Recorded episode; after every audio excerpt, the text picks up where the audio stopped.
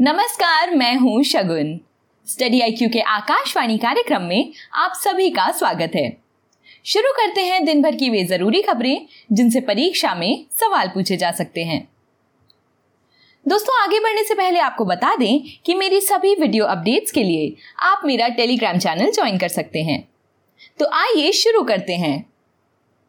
National cyber security incident response exercise राष्ट्रीय सुरक्षा सलाहकार अजीत डोभाल ने राष्ट्रीय साइबर सुरक्षा घटना प्रतिक्रिया अभ्यास, यानी एनसीएक्स इंडिया का उद्घाटन किया है।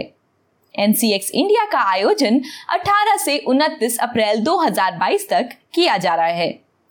कार्यक्रम का संचालन राष्ट्रीय सुरक्षा परिषद सचिवालय, यानी एनएससीएस द्वारा भारतीय डेटा सुरक्षा परिषद, यानी डीएससीआई तथा रक्षा अनुसंधान और विकास संगठन, यानी डीआरडीओ के सहयोग से किया जा रहा है।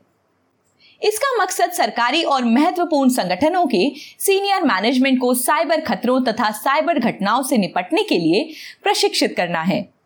इसके तहत एक से अधिक अधिकारियों को साइबर सुरक्षा क्षेत्रों में प्रशिक्षित किया जाएगा। इन क्षेत्रों में घुसपैठ का पता लगाना मैलवेयर की सूचना देना नेटवर्क प्रोटोकॉल और डेटा फ्लो डिजिटल फॉरेंसिक आदि शामिल होंगे। इसके अलावा ये साइबर सुरक्षा टीम वर्क महत्वपूर्ण विचार एवं निर्णय क्षमता को विकसित करने तथा इनका परीक्षण करने में भी मददगार होगा। भारतीय राष्ट्रीय सुरक्षा परिषद एक त्रिस्तरीय संगठन है। इसका गठन वर्ष 1999 में किया गया था। इसके सदस्य गृह, रक्षा, विदेश और वित्त मंत्री हैं। ये राष्ट्रीय सुरक्षा और सामरिक मुद्दों पर प्रधानमंत्री कार्यालय को सलाह देने का कार्य करती है। राष्ट्रीय सुरक्षा सलाहकार एनएससी की अध्यक्षता करता है। प्रधानमंत्री का प्राथमिक सलाहकार भी होता है। देखते हैं अगली खबर। बेंगलुरु करगा टेंपल फेस्टिवल।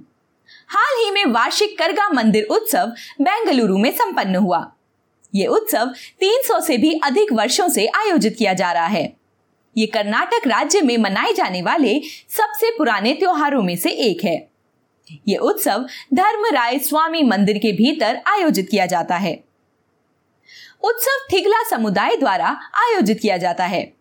ये हिंदू कैलेंडर के अनुसार चैत्र महीने में मनाया जाता है। करगा उत्सव की उत्पत्ति महाभारत से मानी जाती है। ये उत्सव द्रौपदी को देवी शक्ति और आदर्श नारित्व के प्रतीक के रूप में सम्मानित करता है। करगा में पुजारी अपने सिर पर फूलों से सजा पिरामिड रखता है और क्षेत्र के विभिन्न मंदिरों का दौरा करता है। वाहक अपने माथे पर सिंदूर लगाकर चूड़ियों और मंगल सूत्र के साथ एक महिला की पोशाक पहनता है। ग्यारह दिनों तक चलने वाले इस उत्सव में कर्नाटक की धार्मिक विरासत और समृद्ध संस्कृति को दर्शाया जाता है।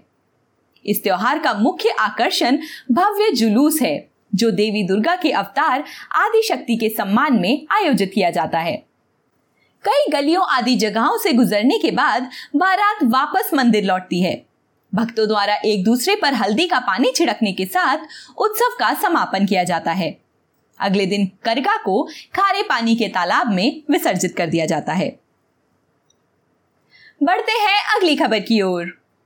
W H O global centre for traditional medicine हाल ही में प्रधानमंत्री नरेंद्र मोदी ने जामनगर, गुजरात में एक कार्यक्रम के दौरान W H O global centre for traditional medicine यानी जीसीटीएम का उद्घाटन किया है। इस दौरान विश्व स्वास्थ्य संगठन के महानिदेशक के साथ ही मॉरिशस के प्रधानमंत्री और केंद्रीय आयुष मंत्री मौजूद थे। इस कार्यक्रम में नेपाल, बांग्लादेश और भूटान प्रधानमंत्रियों ने वर्चुअल रूप से हिस्सा लिया। आपको बता दें कि global AYUSH investment and innovation summit 20 April से 22 अप्रैल तक गांधीनगर में होगा। शिखर सम्मेलन का मकसद पारंपरिक चिकित्सा के क्षेत्र में निवेश और नवाचारों को बढ़ाना है। ये दीर्घकालिक साझेदारी को बढ़ावा देने, निर्यात को बढ़ावा देने और एक स्थायी पारिस्थितिकी तंत्र बढ़ाने का प्रयास है। Global centre for traditional medicine यानी जीएसटीएम डब्ल्यूएचओ और भारत की वैश्विक स्वास्थ्य के प्रति कमिटमेंट को दर्शाता है। जीएसटीएम पारंपरिक चिकित्सा उत्पादों पर नीतियाँ और मानक निर्धारित करना चाहता है देशों को एक व्यापक सुरक्षित और उच्च गुणवत्ता वाली स्वास्थ्य प्रणाली बनाने में मदद करता है देखते हैं आखिरी खबर KVIC breaks all previous records to create highest ever employment under PMEGP in financial year 2021-22. Khadi और ग्रामोद्योग आयोग ने वित्त वर्ष 2021-22 में प्रधानमंत्री रोज़गार सृजन कार्यक्रम के तहत अब तक के सबसे अधिक रोजगारों का सृजन करके पिछले सभी रिकॉर्ड को तोड़ दिया है। आयोग ने एक दशमलव शून्य तीन लाख नई विनिर्माण और सेवा इकाइयों की स्थापना की और आठ दशमलव दो पाँच लाख से अधिक रोजगारों का सृजन किया। वर्ष 2008 में प्रधानमंत्री रोज़गार सृजन कार्यक्रम योजना की शुरुआत के बाद ऐसा पहली बार हुआ है, जब केवाईसी ने एक वित्त वर्ष में एक लाख से अधिक नई इकाइयाँ स्थापित की हैं। ये इकाइयाँ लगभग बारह हज़ार करोड़ रुपए की कुल पूंजी से स्थापित की गई हैं। ये योजना राष्ट्रीय स्तर पर नोडल एजेंसी के रूप में कार्यरत खादी और ग्रामोद्योग आयोग द्वारा कार्यान्वित की जाती है। राज्य स्तर पर यह योजना राज्य के वी निदेशालयों, राज्य खादी और ग्रामोद्योग बोर्डों, जिला उद्योग केंद्रों और बैंकों के माध्यम से कार्यान्वित की जाती है। चलिए दोस्तों, नोट करते हैं आज का सवाल। प्रधानमंत्री रोज़गार सृजन कार्यक्रम की शुरुआत कब की गई थी? Option A 2008 option B 2012 option C 2014 और ऑप्शन डी। 2016 सही जवाब कमेंट बॉक्स में लिखिए। तो दोस्तों, ये थी हमारी आज की कुछ विशेष खबरें। मिलती हूँ कल आपसे इसी समय। नमस्कार।